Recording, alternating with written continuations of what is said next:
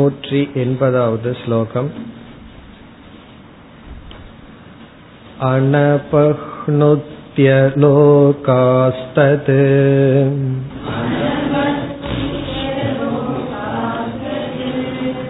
இந்த்ரஜாலமிதம் த்விதி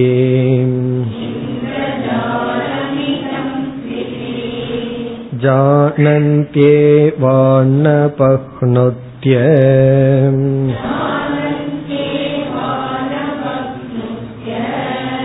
போகம் மாயாத்வதிஸ்ததா.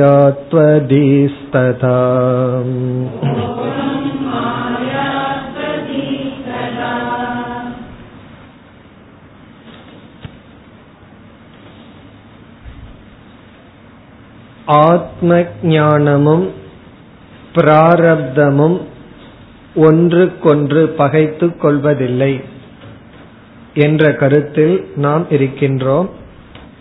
இதில் மூன்று விகல்பங்கள் உருவாகின. பிராரப்தம் வித்யாவுக்கு விரோதியா என்பது முதல் விகல்பம். அதாவது ஞானம் பிராரப்தத்தை பகைப்பதில்லை, ஆனால் பிராரப்தம் ஞானத்தை பகைக்கின்றது என்று எடுத்துக்கொண்டால் அது எப்பொழுது உண்மையாகும் என்றால், பிராரப்த கர்மமானது இந்த உலகத்தை உண்மையாக்கி அனுபவிக்க வைத்தால் அது உண்மையாகும். எது பிராரப்தமானது ஞானத்துக்கு எதிரியாகும். ஆனால் பிராரப்தம் அவ்விதம் செய்வதில்லை. அது போகத்தை கொடுப்பதுடன் அதனுடைய காரியத்தை முடித்து கொள்கின்றது. இந்த உலகத்தை உண்மையாக்குவதில்லை பிராரப்தம். இரண்டாவது விகல்பமாக நாம் பார்த்தது, போக அனுபவமே ஒரு பொருளினுடைய சத்தியத்துவத்தை நிலைநாட்டுமா? ஒரு பொருள் சத்தியம், அதை நான் அனுபவிப்பதனால் என்று சொல்ல முடியுமா? பல துவைதவாதிகள் அவ்விதம்தான் சொல்கிறார்கள். ஜெகத்து சத்தியம் திருஷ்யத்வாத் என்று சொல்கிறார்கள். ஆனால் நாம் அதை ஏற்றுக்கொள்வதில்லை. அதற்கு இங்கு வித்யாரண்யர் கூறிய பதில், சொப்பனம் போன்ற பொருள்களிடத்தில் அவஸ்தையில் அனுபவம் இருக்கின்றது, ஆனால் அது உண்மை இல்லை. ஆகவே ஒரு பொருளை அனுபவிப்பதனாலேயே அது உண்மையாக இருக்க வேண்டும் என்பது பொருள் அல்ல. பிறகு மூன்றாவதாக நாம் பார்த்தது, ஞானம் பிராரப்தத்திற்கு விரோதியா என்ற கேள்வி. அது எப்பொழுது உண்மையாகும் என்றால், ஞானம் வந்தவுடன் பிராரப்தம் அழிந்து விட்டால். அப்பொழுது சொல்லலாம் வித்யா பிராரப்தத்திற்கு விரோதி. அவ்விதமும் இல்லை. அதைத்தான் கூறி 180வது ஸ்லோகத்தில் இந்த கருத்தை முடித்தார். அனபஹ்னுத்ய என்றால் இந்த உலகத்தை அழிக்காமலேயே இந்த வித்யா நமக்கு வந்து நம்மிடத்தில் இருக்கின்றது. அதாவது உலக மக்கள் லோகாக இது இந்திரஜாலம் என்று தெரிந்தே அதை அனுபவிக்கின்றார்கள். இது பொய் என்று தெரிந்தவுடன் இந்திரஜாலம் மறைந்து போவதில்லை.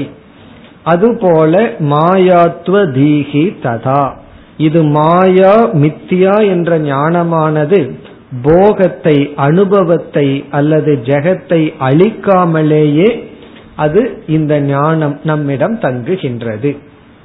இப்ப இவ்விதம் இந்த மூன்று விகல்பங்களை கூறி முடித்ததற்கு பிறகு மீண்டும் அடுத்த 2 ஸ்லோகத்தில் பூர்வபக்ஷி வருகின்றான். உபனிஷத் வாக்கியத்தை எடுத்துக்கொண்டு அவன் தன்னுடைய கருத்தை கூறுகின்றான்.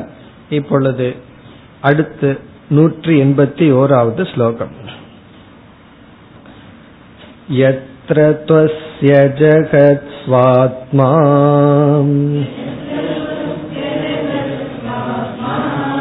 பஷ்யேத் கஸ்தத்ர கேனகம்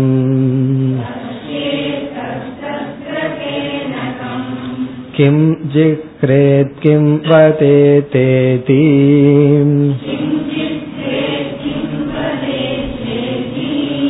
ஸ்ருதௌ து பகு கோஷிதம்.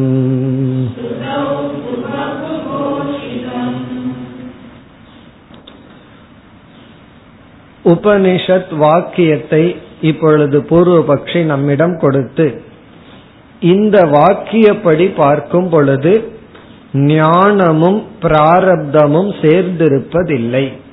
ஞானம் என்ற ஒன்று வந்தவுடன் எந்த விதமான போகமும் அனுபவமும் இருக்க முடியாது என்று சொல்கின்றான். இங்கு எடுத்துக்கொண்ட வாக்கியம் பிருகதாரண்யக வாக்கியம். யத்ர து அஸ்ய சர்வம் ஆத்மா ஏவ அபூத் தத் கேன கம்பஷ்யேத் என்று 4வது அத்தியாயத்தில் 5வது செக்ஷன் 15வது மந்திரம் 4, 5, 15. பிறகு அதே பிருகதாரண்யகத்தில் வேறு ஒரு இடத்தில் இதம் சர்வம் எதயம் ஆத்மா என்ற வாக்கியமும் உண்டு. இவைகள் எல்லாமே ஆத்மா என்ற ஒரு வாக்கியம். இப்பொழுது அந்த வாக்கியத்தினுடைய சாராம்சத்தை வித்யாரண்யர் இங்கு குறிப்பிடுகின்றார். முதல் சொல் யத்ர. இந்த ஸ்லோகத்துல யத்ர உபனிஷத்திலும் அப்படித்தான் ஆரம்பம் ஆகின்றது. யத்ர து அஸ்ய யத்ர. யத்ர என்றால் யத்ர வித்யா அவஸ்தாயாம், வித்யானது தோன்றும் பொழுது, எப்பொழுது ஆத்ம ஞானம் நமக்குள் உருவாகி விடுகின்றதோ. எத்தனை வித்யா அவஸ்தா, வித்யா அவஸ்தா என்றால் வித்யோதயம். எப்பொழுது மனதிற்குள் ஆத்ம ஞானம் வந்துவிட்டதோ. அஸ்ய என்றால் இந்த ஞானிக்கு. பிறகு உபனிஷத்துல எத்ரத்து அஸ்ய சர்வம் ஆத்மா ஏவ அபூத். உபனிஷத் மந்திரத்துல அந்த வித்யாவானது வர்ணிக்கப்படுகின்றது. எல்லாமே எப்பொழுது இவனுக்கு ஆத்மா ஆகிவிட்டதோ. பிறகு உபனிஷத் என்ன செய்கின்றது அதற்கு பிறகு, அதுதான் இங்கு முக்கியம். தது கேன கம்பஷ்யேத். தது கேன கம்பஷ்யேத் என்ற இடத்தில் யார் எதை எதன் மூலமாக பார்ப்பான். கஹ என்றால் யார், கம் என்றால் எதை, கேன என்றால் எதன் மூலமாக பார்ப்பான். அஸ்ய ஜெகத் ஸ்வாத்மா. இந்த ஸ்லோகத்தில் அஸ்ய இந்த ஞானிக்கு ஜெகத்தானது ஸ்வாத்மா அபூத் ஆகின்றதோங்கிற வார்த்தையை சேர்த்து கொள்ள வேண்டும். எந்த ஞான வேளையில் ஞானிக்கு இந்த உலகமே தானாகின்றதோ, ஜெகத்து ஸ்வாத்மா பவதி, அப்பொழுது தத்ர அந்த சூழ்நிலையில் கஹ கம் கேன பஷ்யேத். இப்ப கஹ என்றால் யார், கம் என்றால் எதை, கேன என்றால் எதன் மூலம், பஷ்யேத் பார்ப்பான். இப்ப இதனுடைய பொருள் யார் எதன் மூலம் எதை அனுபவிப்பான். இந்த நெகேஷன், இந்த நீக்கம் எதை செய்கின்றது என்றால் பார்ப்பதற்கு ஆள் இல்லை, பார்க்கப்படும் பொருள் இல்லை, பார்க்க கருவியும் இல்லை. இந்த ஞானம் வரும்பொழுது பார்க்கிறதுக்கு யாரும் இல்லை, பார்க்கப்படுற பொருளும் கிடையாது, பார்க்க கருவியும் கிடையாது. இப்ப கஹ என்றால் அனுபவிக்கின்ற போக்தா நீக்கப்படுகின்றான், கம் என்றால் போக்யம் அனுபவிக்கப்படும் பொருள் ஒன்றுமே இல்லை என்றும், கேன என்றால் பிரமாணம் அனுபவிக்க உதவி செய்கின்ற கருவிகள் நீக்கப்படுகின்றது. இப்போ உபனிஷத் என்ன பண்ணியிருக்கு, எப்பொழுது ஒருவனுக்கு அனைத்தும் ஆத்மாவாகி விடுகின்றதோ அல்லது ஒருவன் ஞானத்தை அடைந்து விடுகின்றானோ, அப்பொழுது யார் எதை எதன் மூலமாக பார்ப்பான். பிறகு 2வது வரையில உபனிஷத்து பஷ்யேத் ஜிஹ்ரேத் வதேத் அப்படி எல்லாம் சொல்லுது. யார் எதை யாரிடம் பேசுவார்கள், யார் எதை எதன் மூலம் சுவாசிப்பார்கள், அதாவது நுகர்வார்கள் என்று சொல்லப்பட்டுள்ளது. அதை குறிப்பிடுகின்றார். கிம் ஜிஹ்ரேத் கிம் வதேத் வா இதி. கிம் ஜிஹ்ரேத்னா எதை சுவாசிப்பான், கிம் வதேத் எதை இவன் பேசுவான், வா இதி என்றால் இவ்விதம். ஸ்ருதௌ து பகு கோஷிதம். ஸ்ருதௌனா இந்த பிருகதாரண்யக உபனிஷத்தில் பகு என்றால் இவ்விதம் பல இடங்களில் பல விதத்தில் கோஷிதம். இங்க பூர்வபக்ஷி என்ன சொல்றான், உபனிஷத்து இந்த மாதிரி கோஷம் எழுப்புகின்றது, அதாவது முரசு கொட்டுகின்றதுன்னு நம்ம தமிழ்ல சொல்லுவோம், அதுதான் கோஷம். பகு கோஷிதம்னா பல விதத்தில் பல இடங்களில் இக்கருத்து கூறப்பட்டுள்ளது. இக்கருத்து ஞானம் என்று வந்தவுடன் இவனுக்கு பார்ப்பதற்கு பொருள் இல்லை, பார்ப்பவன் இல்லை, பார்க்க கருவி இல்லை, இதுதான் உண்மை. இப்படி இருக்கும் பொழுது நீங்க எப்படி ஞானிக்கு பலவிதமான இச்சைகளை எல்லாம் பேச முடியும்? இச்சா பிராரப்தம், அனிச்சா பிராரப்தம் எல்லாம் சொல்லி ஞானி அதற்கு பிறகு இந்த உலகத்தில் சாதாரணமான மனிதர்களை போல் வாழ்கின்றான்னு எப்படி சொல்ல முடியும்? இப்ப இந்த ஸ்லோகத்துல உபனிஷத் வாக்கியத்தை ஸ்லோக ரூபத்தில் வித்யாரண்யர் அமைத்து கொடுத்தார். இனி அடுத்த ஸ்லோகத்துல இந்த பூர்வபக்ஷி இதன் அடிப்படையில் கேட்கின்றான், எப்படி ஞானம் வந்தவுடன் அனைத்தும் மறைந்து போக வேண்டும் அல்லவா? இந்த சந்தேகம் பூர்வபக்ஷிக்கு மட்டுமல்ல, நமக்கே ரொம்ப காலம் இருந்துட்டு இருக்கும். நான் இப்ப சாதாரணமா இருக்கிறேன்னா ஞானி இல்லைன்னு அர்த்தம். நான் மோட்சத்தை அடையல, காரணம் என்னன்னா உன்னிடத்துல பேசிட்டு இருக்கிறதுனால அப்படின்னு சொல்லி. இப்ப மோட்சம் ஒண்ணு வந்து விட்டால் சாதாரணமாக நான் இருக்க கூடாது, இந்த எண்ணம் நமக்கு இருக்கின்றது. அதற்கு இந்த உபனிஷத் வாக்கியங்கள் வேற சப்போர்ட்டிங்கா இருக்கு. உபனிஷத்தே தெளிவா சொல்லுது, ஞானம் வந்து விட்டால் எதுவும் துவைதம் கிடையாது. இனி இதை தெளிவுபடுத்துகின்றான் பூர்வபக்ஷி அடுத்த ஸ்லோகத்தில் 182. தேன துவைதம் அபன்னுத்ய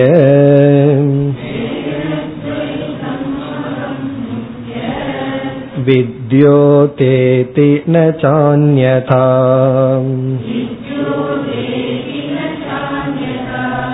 ததா ச விதுஷோ போகஹ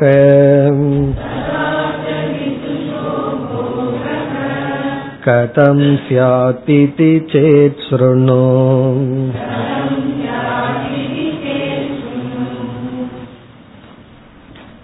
தேன தேன என்றால் தேன வாக்கியேன வாக்கிய பலாத், இவ்விதம் உபனிஷத்தினுடைய வாக்கியத்தினுடைய பலத்தினால் இப்படிப்பட்ட முடிவுக்கு நாம் வர வேண்டி உள்ளது. என்ன? துவைதம் அபன்னுத்ய, துவைதத்தை நாசம் செய்து, துவைதத்தை அழித்து, வித்யா உதேதி ஞானமானது தோன்றுகிறது. இருமையை அழித்து ஞானம் தோன்றுகிறது. நஜ அந்யதா, வேறு விதத்தில் கிடையாது. துவைதத்துடன் ஞானம் தோன்றுவதில்லை. துவைதத்தை அழிச்சுதான் வித்யாவானது உருவாகின்றது. பத்தேன என்றால் இவ்விதம் உபனிஷத் கூறிய வாக்கியத்திலிருந்து நமக்கு என்ன கிடைக்கின்றது என்றால் துவைதம் அபன்னுத்திய, அபன்னுத்தியன அழித்து நீக்கி, துவைதத்தை நீக்கி வித்யா உதேதி ஞானம் தோன்றுகிறது. நச அந்யதா என்றால் வேறு விதத்தில் கிடையாது. வேறு விதத்தில் கிடையாதுன்னா நீ இதுவரைக்கும் சொல்லிட்டு இருப்பது போல துவைதமும் இருக்கும் ஞானமும் இருக்கும். அதாவது துவைத அனுபவமும் போகமும் பிராரப்தமும் இருக்கும் ஞானமும் இருக்கும்ங்கிறது கிடையாது. ஆகவே பூர்வபக்ஷியினுடைய கன்க்ளூஷன் ததா விதுஷக போகக கதம், அப்படி இருக்கும் பொழுது விதுஷக ஞானியினுடைய போகம் அனுபவமானது கதம் சியாத் எப்படி நடைபெறும்? ஞானிக்கு ஞானத்திற்கு பிறகு சாதாரண ஜீவனை போல அனுபவம் போகம் எப்படி நடைபெறும்? கதம் சியாத் எப்படி சம்பவிக்கும்? இதி சேத், இவ்விதம் உனக்கு சந்தேகம் வந்தால் அப்படின்னு நம்ம சொல்றோம். இவ்விதம் உனக்கு சந்தேகம் வந்தால், உனக்கு வேற உபனிஷத்து படிச்சதுனால, சில சமயம் படிக்கிறதுனாலே பிரச்சனை. இந்த மாதிரி நீ உபனிஷத்தை படிச்சுட்டு உனக்கு இப்படி ஒரு சந்தேகம் வந்திருக்கு. ஸ்ருணு, இனி என்னுடைய பதிலை நீ கேட்க வேண்டும். இப்ப சித்தாந்தி நம்ம பதில் சொல்றோம், உனக்கு இப்படி ஒரு சந்தேகம் ஏற்பட்டால், ஏன்னா உபனிஷத்துல தெளிவா சொல்லியிருக்கு, வித்யாவானது தோன்றும் பொழுது துவைத அனுபவம் கிடையாது. காரணம் என்ன? அனுபவிப்பவன் இல்லை, அனுபவிக்கப்படும் பொருள் இல்லை, அனுபவிக்க கருவி இல்லை. இவ்விதம் உபனிஷத் கூறியுள்ளது.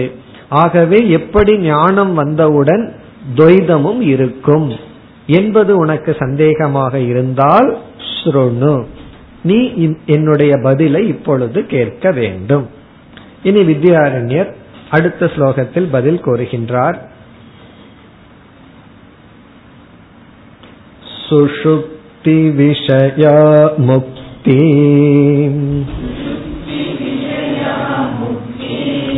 விஷயா வாஸ்ருதிஸ்த்விதி உக்தம் ஸ்வாப்யய சம்பத்யோஹ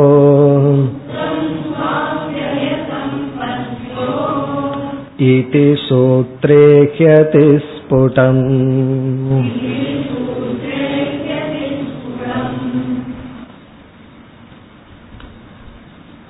இங்கு வித்யாரண்யருடைய பதில், நீ என்ன உபனிஷத் வாக்கியத்தை உதாகரணமாக கொடுத்து ஞானம் தோன்றியதற்கு பிறகு துவைதமில்லை என்று நீ கூறினாயோ, அந்த இடத்துல உபனிஷத் வாக்கியத்தை நம்ம கரெக்ட் பண்ணவே முடியாது.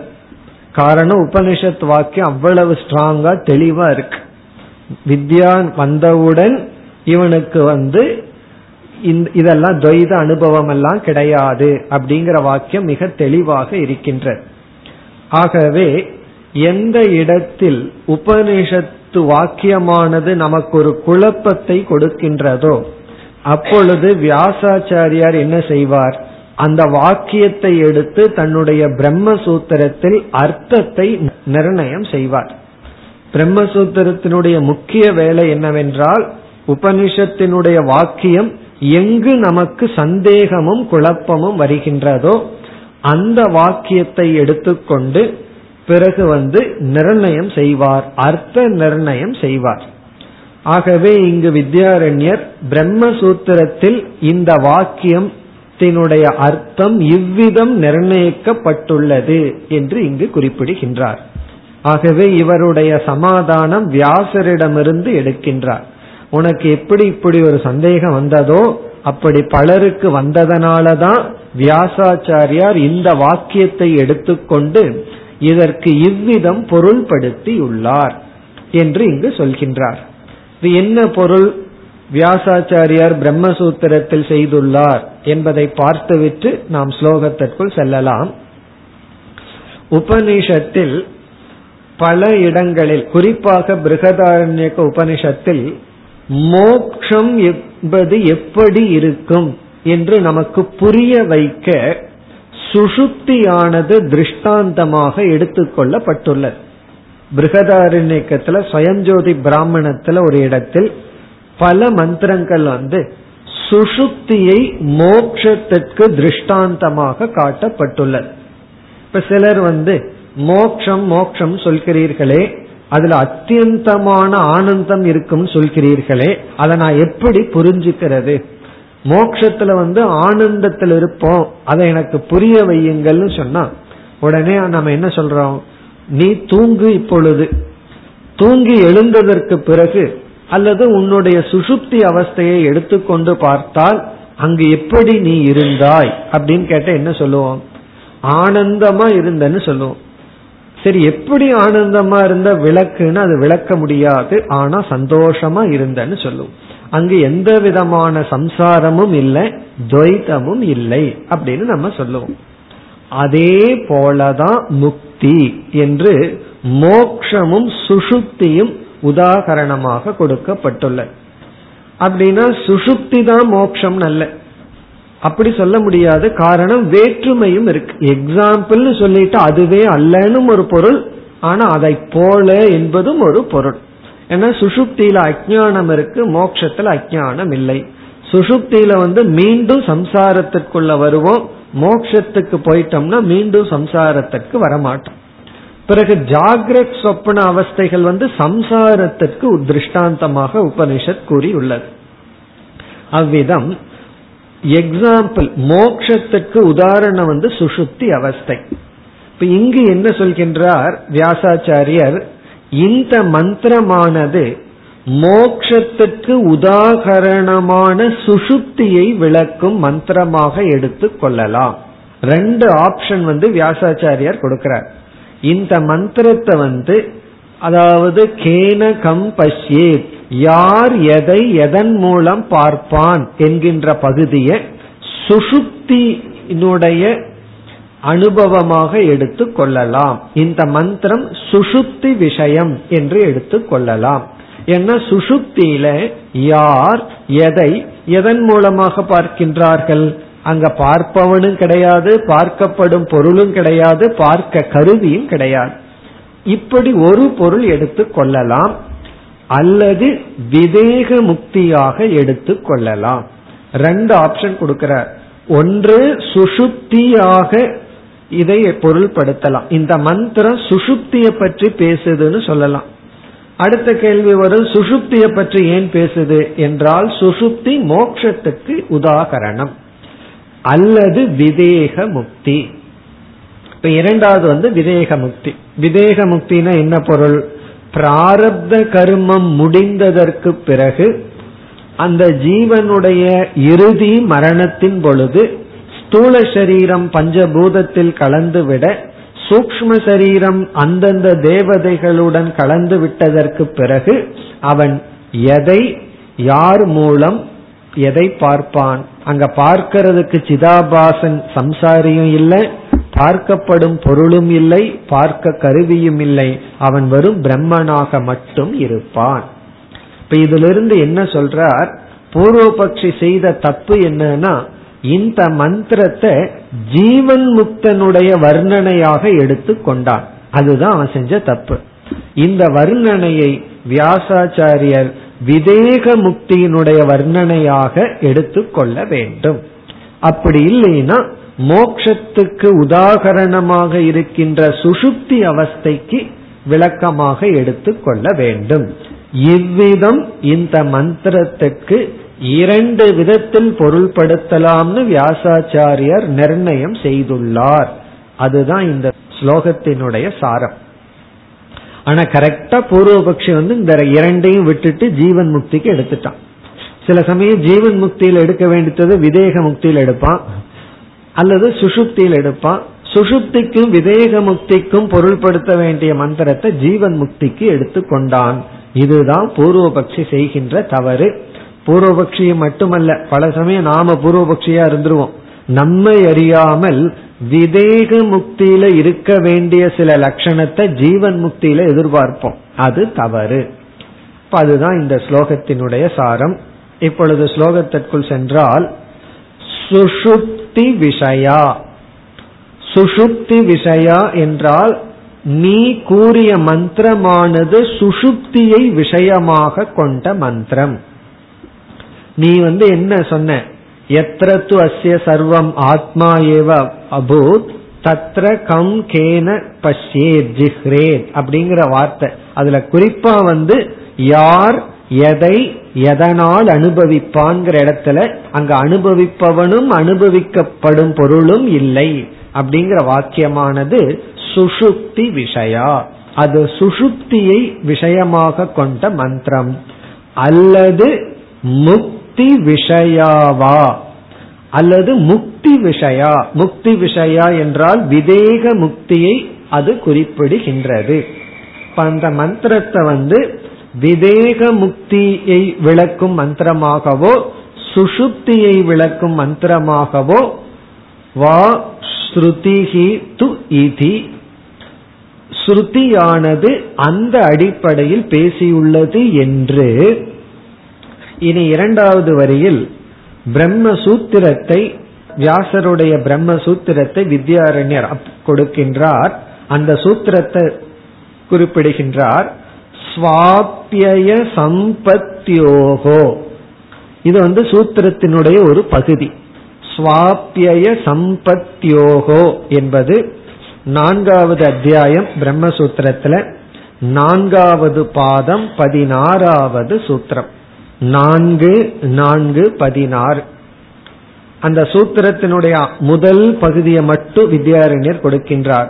ஸ்வாப்யய சம்பத்யோகோ.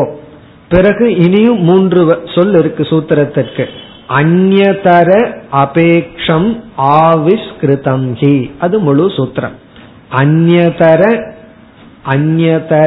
அபேக்ஷம் ஆவிஷ்கிருதம் ஹி. நம்ம இந்த முழு சூத்திரத்தினுடைய அர்த்தத்தையே பார்ப்போம்.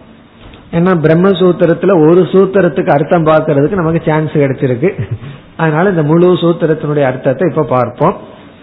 இப்ப முழு சூத்திரமானது ஸ்வாப்யய சம்பத்தியோகோ அந்யதர அபேக்ஷம் ஆவிஷ்கிருதம் ஹி. இந்த ஹீங்கிறதெல்லாம் பூர்வபக்ஷி சொல்றது தப்பு, அப்படியெல்லாம் பொருள் எடுத்துட்டு ஸ்வாப்யய அப்படின்னா சொப்பனம், சம்பத்தி என்றால் விதேக முக்தி. இப்ப சுவாபியம்னா சொப்பனத்தை பற்றி, சம்பத்தினா விதேக முக்தியை விஷயமாக கொண்ட, அந்யதர என்றால் இந்த இரண்டில் ஒன்று அர்த்தம். அடுத்த சொல் சுவாபிய சம்பத்தியோகோ அந்யதரம்னா சுஷுப்தி பிறகு விதேக முக்தி, இந்த இரண்டில் ஒன்று.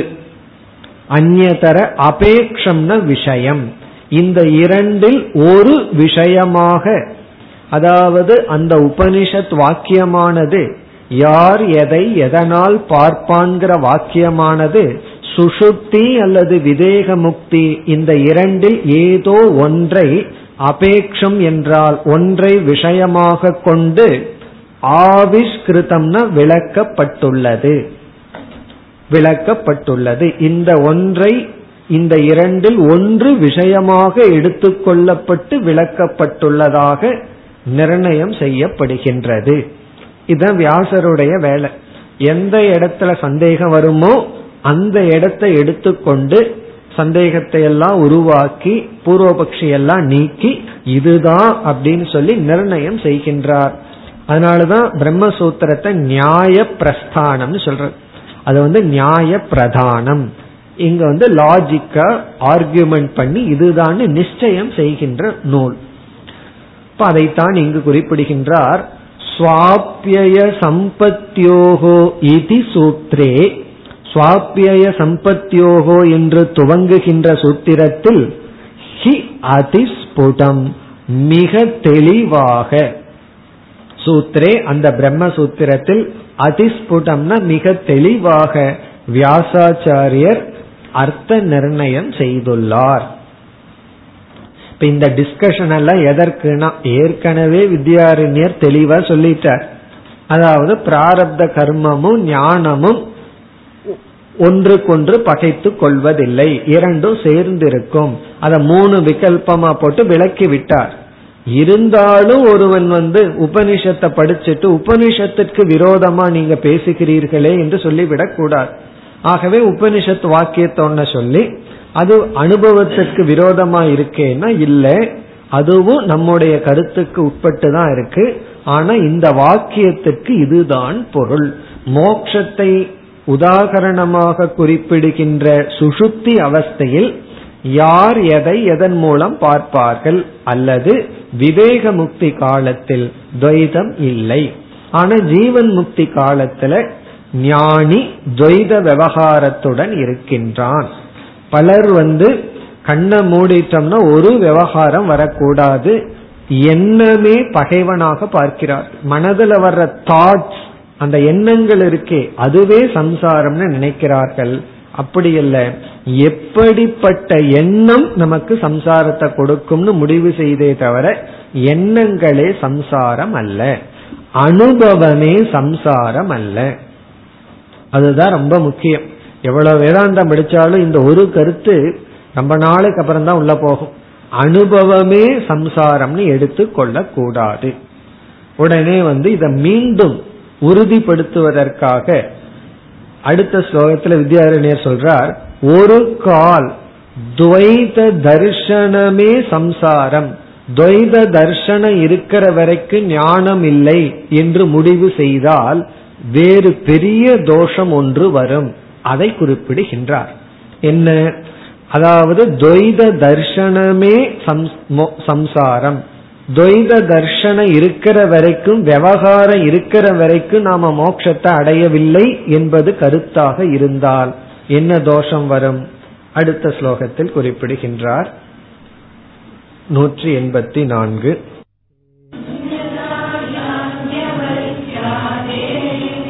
ஆச்சார்யத்வம் ந சம்பவேத் துவைத திருஷ்டாவ வித்வத்தா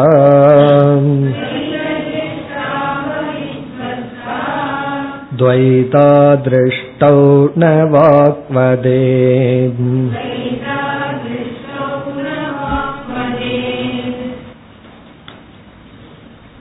இக்கருத்து நமக்கு தெரிந்ததுதான், பல சமயங்கள்ல நம்ம கண்டிப்பாக பார்த்திருப்போம்.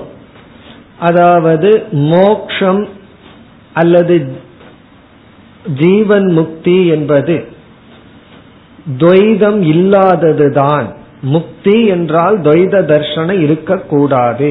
அப்ப முக்தர்கள் என்பவர்கள் யார் என்றால் துவைதத்தை பார்க்காதவர்கள், இருமையில் இல்லாதவர்கள், விவகாரத்தில் இல்லாதவர்கள் என்று பொருள் கொண்டால் குரு சிஷ்ய பரம்பரையே சம்பவிக்காது என்று சொல்கின்றார். அவ்விதம் பொருள் கொண்டால் குரு சிஷ்ய பரம்பரையே சம்பவிக்காது. அது எப்படி என்றால், இப்போ ஒருவர் ஞானத்தை அடைந்து விட்டார். ஞானத்தை அடைஞ்சதற்கு பிறகு அவர் துவைதத்தை பார்க்க கூடாது. அப்படி என்றால் ஞானத்தை அடைந்தவர்கள் உடனடியாக விதேக முக்தி அடைந்தாக வேண்டும். அப்ப ஞானத்தை அடைஞ்ச உடனே ஒருவர் இறந்து விட வேண்டும். விதேக முக்தினா என்ன? பாலிஷ்டா சொல்றோம், கொஞ்சம் நேரா சொல்லணும் அப்படின்னா உடனே இறந்து விட வேண்டும். அப்போ ஒருவர் ஞானம் ஒருவருக்கு வந்திருக்கா இல்லையாங்கிறதுக்கு என்ன டெஸ்ட்னா, இவர் உயிரோடு இருந்து விவகாரம் பண்ணிட்டு இருக்கிற வரைக்கும் ஞானம் கிடையாது. இப்ப ஞானம் வந்ததுன்னு எப்படி தெரியும்னா, ஞானம் வந்த உடனே விதேக முக்தி அடைஞ்சிடணும் அப்படின்னு என்னன்னா, ஒவ்வொரு கிளாஸ்லயும் 1-2 போயிடணும். ஒவ்வொரு கிளாஸ் முடிஞ்சு 1-2 போச்சுன்னா, ஓ இன்னைக்கு கிளாஸ் பயன்பட்டு யாரோ ஞானத்தை அடைஞ்சிட்டாங்க அப்படின்னு அர்த்தம். ஆனா இங்க என்ன சங்கடம் அப்படின்னா, உபதேசம் பண்ற குரு இருக்காரு, அவர் உபதேசம் பண்றார். அப்படிங்கும் போதே என்ன ஆகுது, அவர் விவகாரத்தில் இருக்கார். சிஷ்யன், சாஸ்திரம், குரு அப்படிங்கிற அபிமானத்துல இருக்கும் பொழுது அவருக்கு ஞானம் வரவில்லை. அப்ப ஞானம் வந்திருந்தா அவர் உயிரோடு இருந்திருக்க மாட்டார். அப்ப யார் உபதேசம் செய்வார்கள்? உண்மையை உணராதவர்கள், அறிவு அற்றவர்கள். ஆத்ம ஞானம் அடைந்தவர்கள் ஆத்ம ஞானத்தை பத்தி பேச முடியாது, ஏன்னா அடைஞ்சவங்க தான் போயிருவாங்களே. அப்ப ஆத்ம ஞானத்தை பத்தி பேசுறவங்க எல்லாம் யாருன்னா ஆத்மாவை உணராதவர்கள். ஆகவே துவைதத்தை பார்த்து கொண்டிருக்கின்ற வரை அவர்கள் ஞானி அல்ல. அப்போ அஞ்ஞானிகள் அஞ்ஞானிக்கு உபதேசம் செய்கின்றார்கள். அப்ப எப்படிப்பட்ட பரம்பரை இருந்துட்டு இருக்குன்னா அஞ்ஞான பரம்பரை இருக்குமே தவிர ஞான பரம்பரை இருக்காது. அப்படி என்றால் இந்த குரு சிஷ்ய சம்பிரதாயமானது சம்பவிக்காது உன்னுடைய கருத்துப்படி அப்படின்னு சொல்றார். இது நமக்கு இஷ்டம் அல்ல. நமக்கு குரு சிஷ்ய பரம்பரைங்கிறது ஒன்று இருந்து கொண்டிருக்கின்றது, தேவை. ஆகவே அவ்விதம் எடுத்துக்கொள்ள முடியாது. அதைத்தான் கூறுகின்றார். அந்யதா, அந்யதா என்றால் இல்லை வேறு விதத்தில். வேறு விதத்தில்னா இதுதான் அர்த்தம், ஞானம் வந்தவுடன் விதேக முக்தியை அடைகின்றான் என்றால், ஞானம் வித்யா தோன்றியவுடன் ஒருவன் இறந்து விடுகின்றான் என்று பொருள் கொண்டால், அல்லது நம்ம சொன்னபடி ஞானமானது பிராரப்தத்திற்கு விரோதியாக இருந்தால், அதனுடைய அர்த்தம் என்ன? ஞானம் பிராரப்தத்துக்கு விரோதினா என்ன அர்த்தம்? ஞானம் வந்த உடனே பிராரப்தம் போயிடும். இரண்டும் ஒன்றுக்கொன்று விரோதிகளாக இருந்தால் இப்படிப்பட்ட தோஷம் ஏற்படும். என்ன தோஷம்? யாக்ஞவல்கியா தேகே, யாக்ஞவல்கியர் முதலியவர்களுக்கு, யாக்ஞவல்கியரையெல்லாம் நம்ம ஞானின்னு சாஸ்திரத்துல அங்கீகாரம் பண்றோம், ஏன்னா அவர் உபனிஷத்திலேயே ஒரு குருவா வர்றார். யாக்ஞவல்கியர் முதலியவர்களுக்கு ஆச்சாரியத்துவம் ந சம்பவேத், ஆச்சாரியராக இருத்தல் என்பது சம்பவிக்காது. அதாவது சத் ஆச்சாரியாக, சத்குருவாக இருத்தல்ங்கிறது சம்பவிக்காது. காரணம் என்ன? அவருக்கு ஞானம் வந்தவுடனே பிராரப்தம் போயிடும். ஞானம் வந்தவுடனே அவர் தான் இருக்க மாட்டாரு. சரி, இப்ப இருந்துட்டு உபதேசம் பண்றாருனா அப்படின்னா ஞானம் வரலைன்னு அர்த்தம். ஆகவே ஆச்சாரியராக இருத்தல் என்பது ந சம்பவதி, ந சம்பவே, சம்பவிக்காது. அதனுடைய காரணத்தை ஏன் ஆச்சாரியராக இருத்தல் சம்பவிக்காதுங்கிறத இரண்டாவது வரியில விளக்குகின்றார். துவைத திருஷ்டௌ அவித்வத்தா, துவைத திருஷ்டௌ அவர் துவைதத்தை பார்த்து கொண்டிருக்கும் பொழுது, அந்த யாக்ஞவல்கியர் துவைதத்தை பார்த்து கொண்டிருக்கும் பொழுது அவித்வத்தா அவர் ஞானி அல்ல என்பது நிர்ணயம் ஆகும். உன்னுடைய கருத்துப்படி துவைத திருஷ்டவ் அவர் துவைதத்தை பார்க்கிறாரு, ஆகவே ஞானி அல்ல. சரி, துவைத அதிருஷ்டவ் அவர் துவைதத்தை பார்க்கவில்லை என்றால், அவர் எந்த இருமையையும் பார்க்கவில்லை என்றால், ந வாக்வதேத் அவருடைய வாக்கானது, இங்க ஒரு வார்த்தையை சேர்த்திக்கணும், சிஷ்யம் பிரதி சிஷ்யனை நோக்கி செல்லாது. அவர் துவைதத்தை பார்த்தார்னா ஞானி அல்ல, அவித்வத்தா, வித்வத்தான ஞானி, அவித்வத்தான அவர் அஞ்ஞானி. சரி, துவைதத்தை துவைத திருஷ்டோ துவைதத்தை பார்க்கவில்லை, ஏன்னா அவரை ஞானியாக்கித்தான் குருவா வைக்கணும். அப்படின்னா அவரை ஞானியாக்கணும்னா குருவா இருக்க மாட்டார். ந வாக்வதே அவருடைய வாக்கானது பேசாது. காரணம் என்ன? அவரே துவைதத்தை பார்க்கல, சிஷ்யனையே பார்க்காத போது யார் உபதேசம் பண்ணிட்டு இருப்பா?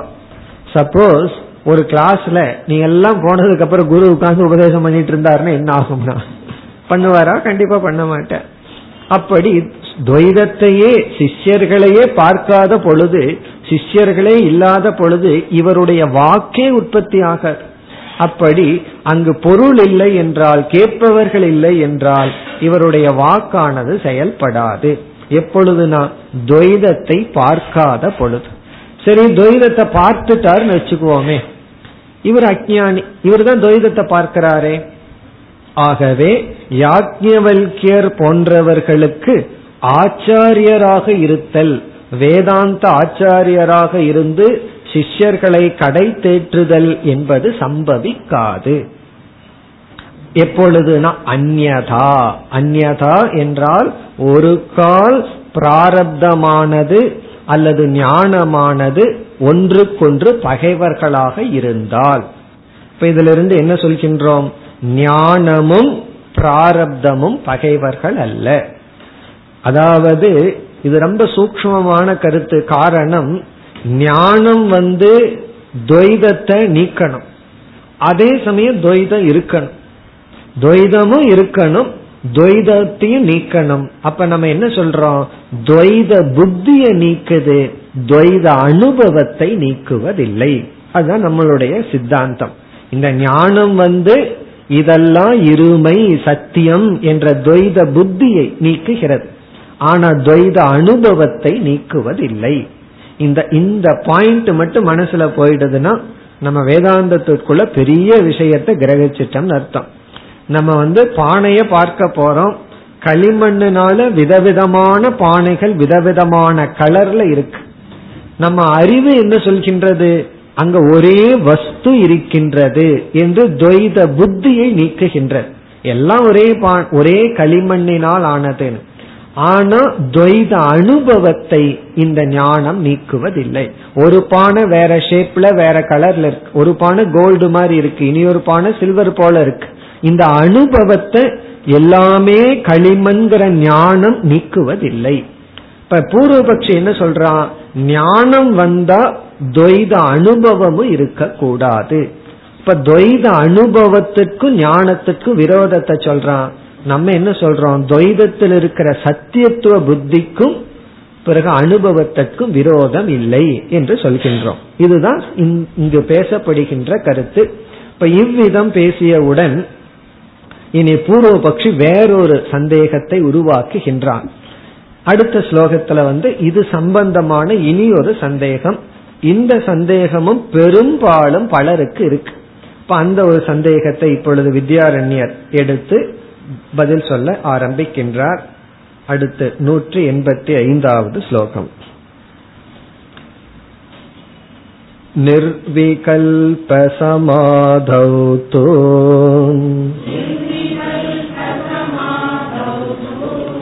துவைதாதர்ஷணஹேதுதக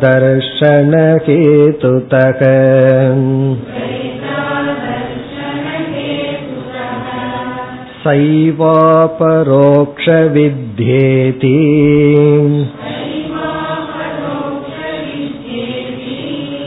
சேத் சுஷுப்திஸ்ததா ந கிம்.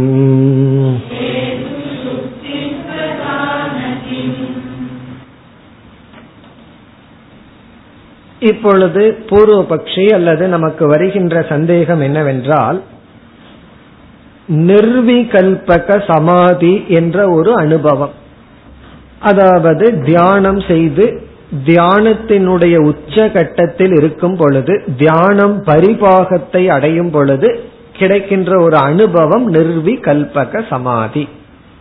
இப்ப பூர்வபக்ஷி என்ன சொல்றான், இந்த நிர்விகல்பக சமாதியில தான் ஒருவனுக்கு அபரோக்ஷ ஞானம் கிடைக்குது, பூர்ணமான ஞானம் கிடைக்குது. விவகாரம் பண்ணிட்டு இருக்கும் போது ஞானம் இருக்கு.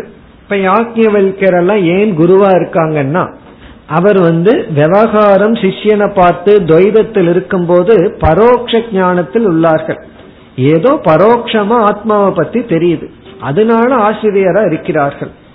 ஆனா எப்பொழுது அவர்களே மோட்சத்தை கொடுக்கிற ஞானம் அபரோக்ஷ ஞானத்தை அடைகிறார்கள்னா நிர்விகல்பக சமாதியில். அப்ப நிர்விகல்பக சமாதியில கிடைக்கிறது தான் அபரோக்ஷ ஞானம், அதுதான் முழுமையான ஞானம். அதற்கு முன்னாடி இருக்கிறதெல்லாம் அஞ்ஞானம் அல்ல, ஞானத்திற்கான படிகள். அப்படி பூர்வபக்ஷி சொல்றான். இப்ப யாக்ஞவல்கியர் குருவா இருந்து சிஷ்யனுக்கு ஏன் போதிக்கிறார்னா, அவருக்கு பரோட்ச ஞானம் இருக்கு, ஆத்மாவை பற்றிய ஒரு பகுதி ஞானம் இருக்கு. சிஷ்யனுக்கு அந்த ஞானமும் இல்லை, அதனால உபதேசிக்கிறார். ஆனா யாக்ஞவல்கியர் எல்லாம் ஞானி முக்தன் எடுத்துக்கொள்ள கூடாது. காரணம், அவர் எப்பொழுது நிர்விகல்பக சமாதிக்கு போறாரோ அப்பொழுதுதான் அவருக்கு பூர்ண ஞானம் வருகின்றது. இந்த சந்தேகம் எத்தனையோ பேர்த்துக்கு இருக்கும். அதத்தான் பூர்வபக்ஷி சொல்லி, பிறகு இவன் ஏன் சொல்கின்றான்னா, இந்த நிர்விகல்பக சமாதியில தான் எந்த துவைதமும் கிடையாது, எந்த துவைத அனுபவமும் நிர்விகல்பக சமாதியில இல்லை. அதனால இவன் என்ன சொல்றான், இந்த ஞானம் முழுமை பெறுவது நிர்விகல்பக சமாதியில். மீதி நேரத்தில எல்லாம் ஞானம் முழுமை பெறுவதில்லை. நம்ம விவகாரத்துல சொல்றோம்ல, ஞானம் இருக்கு ஆனா அது வேலை செய்வதில்லை, அது முழுமையா இல்லை அப்படின்னு சொல்றோம். அறிவு இருக்கு, நான் இத பொய்யா பார்க்கணும், யாராவது தவறான வார்த்தையை சொன்னா கோவப்படக்கூடாது, அதை மித்தியாவா பார்க்கணும், இப்படி எல்லாம் நம்ம சொல்லணும். ஆனா அந்த அறிவு பூர்ணமா இல்லையே. காரணம் என்ன என்றால், அந்த அறிவு நிர்விகல்பக சமாதியில தான் துவைதத்தையே பார்ப்பதில்லை, அப்பொழுதுதான் அறிவு பூர்ணம் ஆகின்றது. இப்படி பூர்வபக்ஷி கோருகின்றான்.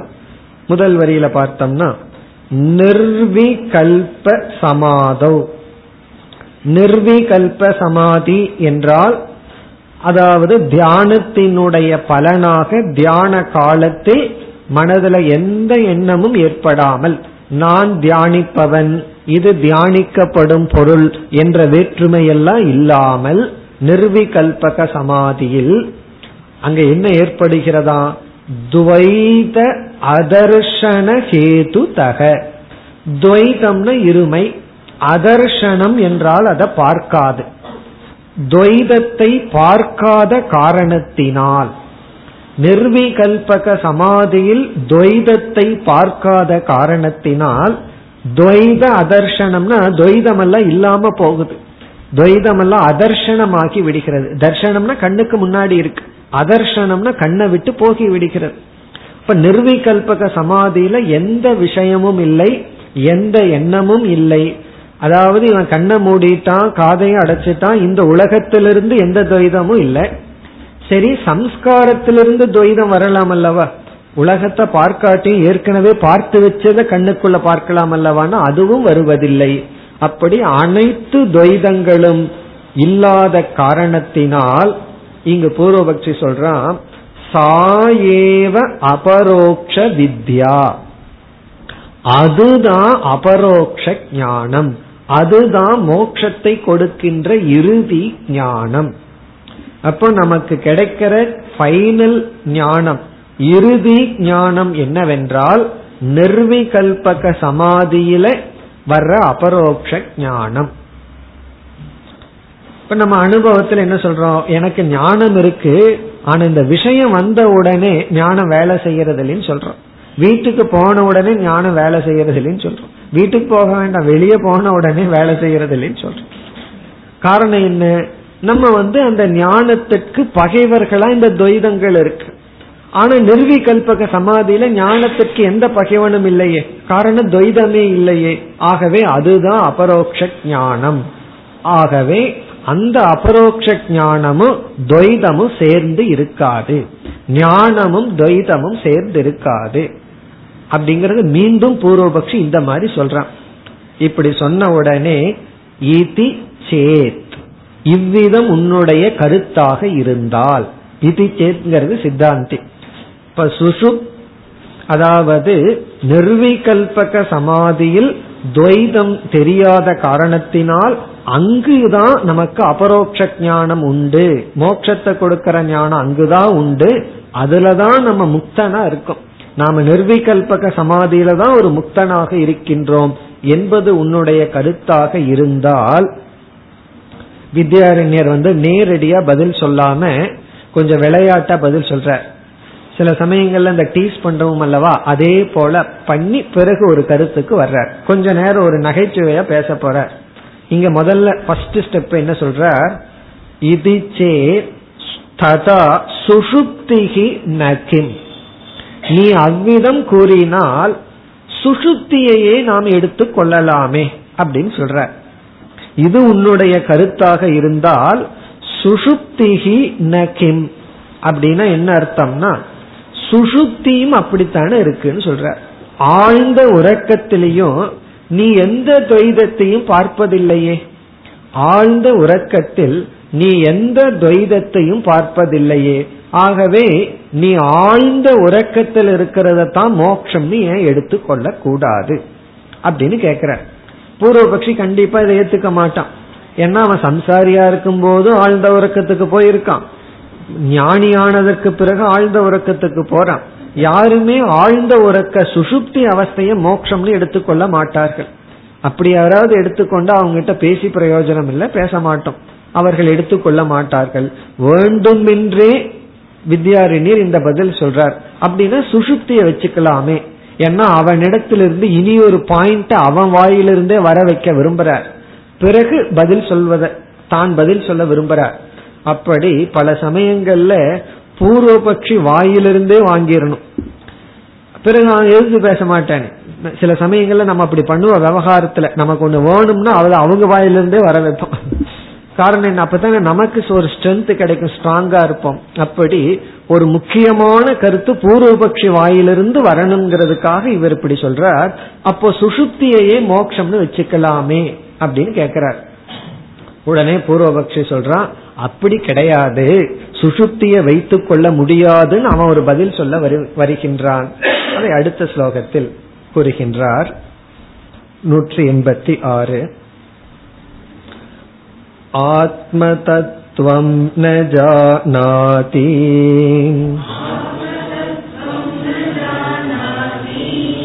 சுப்தோ யதி ததா த்வயா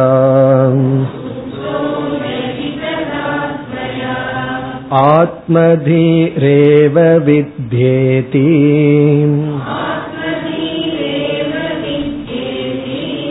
வாச்யம் ந த்வைத விஸ்மிருதிஹி.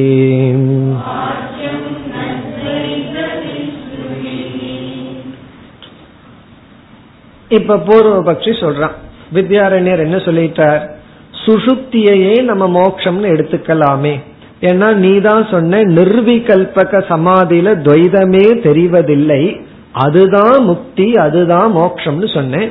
நான் சொல்ற சுஷுப்தியிலையுமே துவைதம் தெரிவதில்லையே அப்படின்னு சொன்னா, பிறகு பூர்வபக்ஷிய சொல்றான், ஆத்ம தத்துவம் ந ஜானாதி சுப்தக, சுப்தகன உறங்கிக் கொண்டிருப்பவன், ஆத்ம தத்துவம் ந ஜானாதி, அவன் ஆத்ம தத்துவத்தை அறிவதில்லை.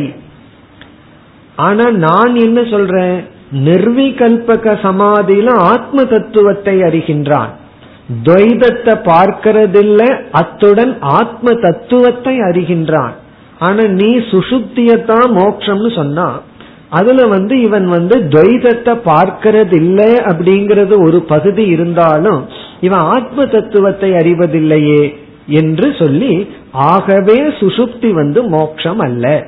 பூர்வபக்ஷியே சொல்றான், ஆத்ம தத்துவம் ந ஜானாதி சுப்தக, சுப்தக உறங்கியவன் ஆத்ம தத்துவத்தை அறிவதில்லை அப்படிங்கறதிலிருந்து பூர்வபக்ஷி என்ன சொல்றான், அதனால நீ சுஷுப்திய மோட்சம் சொல்லாத, அதுல துவைதத்தை பார்க்காட்டியும் இவன் ஆத்மாவையும் பார்க்கறது இல்லையே.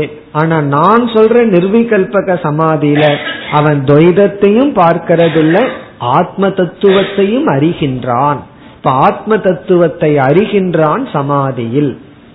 உடனே வித்யாரண்யர் பதில் சொல்றார், ஏதி இவ்விதம் நீ பதில் கூறுகின்றாய், அதாவது சுஷுப்தி மோட்சமல்ல, காரணம் ஆத்ம தத்துவத்தை அவன் அங்கு அறிவதில்லை என்றால், பிறகு நாம அந்த பூர்வபக்ஷிகிட்ட சொல்றோம், ஆகவே மோக்ஷம் அப்படிங்கிறதுக்கு நீ கொடுக்க வேண்டிய முக்கியத்துவம் எதில் இருக்கின்றது என்றால், துவயா ஆத்மதீஹி ஏவ வித்யா இது வாச்சியம்.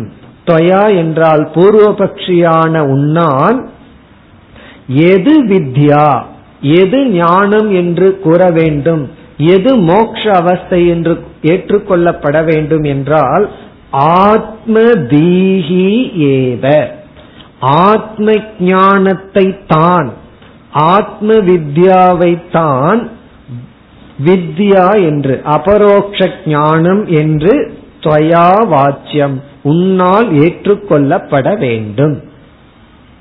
இப்ப அவனை நம்ம கார்னர் பண்ணிட்டோம். அவன் என்ன சொல்லியிருக்கான், நிர்விகல்பக சமாதியில துவைதம் இல்லாததனால அங்க இருக்கிறது தான் முக்தி, அதுதான் மோட்சம், அங்கதான் அபரோக்ஷ ஞானம் இருக்குன்னு சொன்னான். அதுக்கு அவன் முக்கியத்துவம் கொடுத்தது அங்க துவைதத்தை பார்க்காததனால.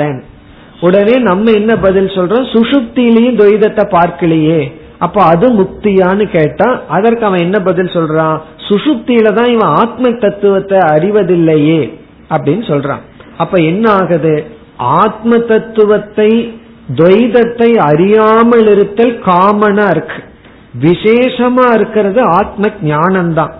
ஆகவே நம்ம என்ன சொல்றோம், மோக்ஷம் அப்படிங்கிறது ஆத்ம ஞானம்தான் நீ சொல்லணும்.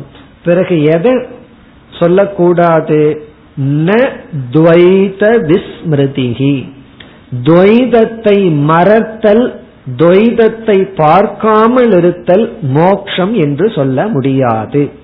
துவைத விஸ்மிருதினா துவைதத்தை பார்க்காமல் இருத்தல், துவைத அதர்சனம் இருமை இல்லாமல் இருத்தல மோட்சம்னு சொல்லக்கூடாது. இருமையற்ற தன்மை மோட்சம் அல்ல, ஏன்னா சுஷுப்தி அவஸ்தையிலும் இருமையற்றது இருக்கு, அது மோட்சம் அல்ல. அது மட்டுமல்ல, ஜாகிரத அவஸ்தையிலையும் சில சமயங்கள்ல பேசாம சம்சாரி இல்லாமல் இருக்கிறோம், எல்லா நேரமும் சம்சாரியா இருக்கிறது இல்லை. ஆகவே துவைதத்தை பார்க்காமல் இருப்பது மோட்சம்னு சொல்லக்கூடாது, ஆத்ம ஞானம் மட்டும்தான் மோட்சம்னு சொல்ல வேண்டும் என்று நம்ம சொல்றோம். இப்ப இந்த டயலாக்ல இப்ப எந்த அளவுக்கு வந்திருக்கோம், நிர்விகல்பக சமாதிதான் மோட்சம், காரணம் அங்க துவைதம் இல்லைன்னா சுஷுப்தியிலே துவைதம் இல்லை. பூர்வபக்ஷி சொல்றான், சுஷுப்தியில ஞானமும் இல்லையேன்னா ஆகவே நீ என்ன சொல்லணும், ஞானம்தான் மோட்சம் என்று சொல்ல வேண்டும். இப்படி சொன்ன உடனே இனி பூர்வபக்ஷி என்ன சொல்ல போறான், ஞானம் பிளஸ் துவைத அதர்சனம் ரெண்டு சேர்ந்து மோட்சம்னு வச்சுக்கலாமே, நீங்க ஏன் ஞானத்துக்கு மட்டும் முக்கியத்துவம் கொடுக்கிறீர்கள் சொல்ல போறான். இந்த ரெண்டையும் நான் கம்பைன் பண்ண போறேன், ஆத்ம ஞானமும் இருக்கணும், துவைதத்தையும் பார்க்க கூடாது, அதுதான் மோட்சம்னு பூர்வபக்ஷி இனிமேல் சொல்ல போறான். அதாவது ரெண்டு கண்டிஷன் போட போறான், எது மோட்சம்னா ஆத்ம ஞானம் பிளஸ் துவைதத்தை பார்க்காமல் இருத்தல், இந்த ரெண்டு சேர்ந்து இருந்தா தான் ஞானம். அதற்கு வித்யாரண்யர் சொல்ல போறார், இனிமேல் அப்படி சொன்னீங்கன்னா பானை எல்லாம் இருக்கே அதெல்லாம் பாதி ஞானின்னு சொல்ல போறார். காரணம் என்ன, அதுதான் துவைதத்தை பார்க்கறது இல்லையே, ஒரு போர்ஷன் அது ஃபாலோ பண்ணுதே. பானை வந்து துவைதத்தை பார்க்கறது இல்லை. அப்ப வந்து பாதி ஞானிகள் யாருன்னா பானையெல்லாம் பானை கல்லு மண்ணெல்லாம் பாதி ஞானிகள், ஏன்னா பாதி வேலை அது பண்ணிடுது அப்படின்னு சொல்ல போறார். ஆகவே அதுவும் சரியல்ல என்று நிலைநாட்ட போகின்றார். அத விரைவில் வந்து என்ன செய்வார், கிமிச்சன் கஸ்ய காமாய அந்த கிமிச்சன்கிறத முடிக்க போகின்றார். இந்த விசாரத்துடன் அடுத்த வகுப்பில் நாம் தொடரலாம். ஓம் பூர்ணமத பூர்ணமிதம் பூர்ணாத் பூர்ணமுதச்யதே பூர்ணஸ்ய பூர்ணமாதாய பூர்ணமேவாவசிஷ்யதே. ஓம் சாந்தி சாந்தி சாந்தி.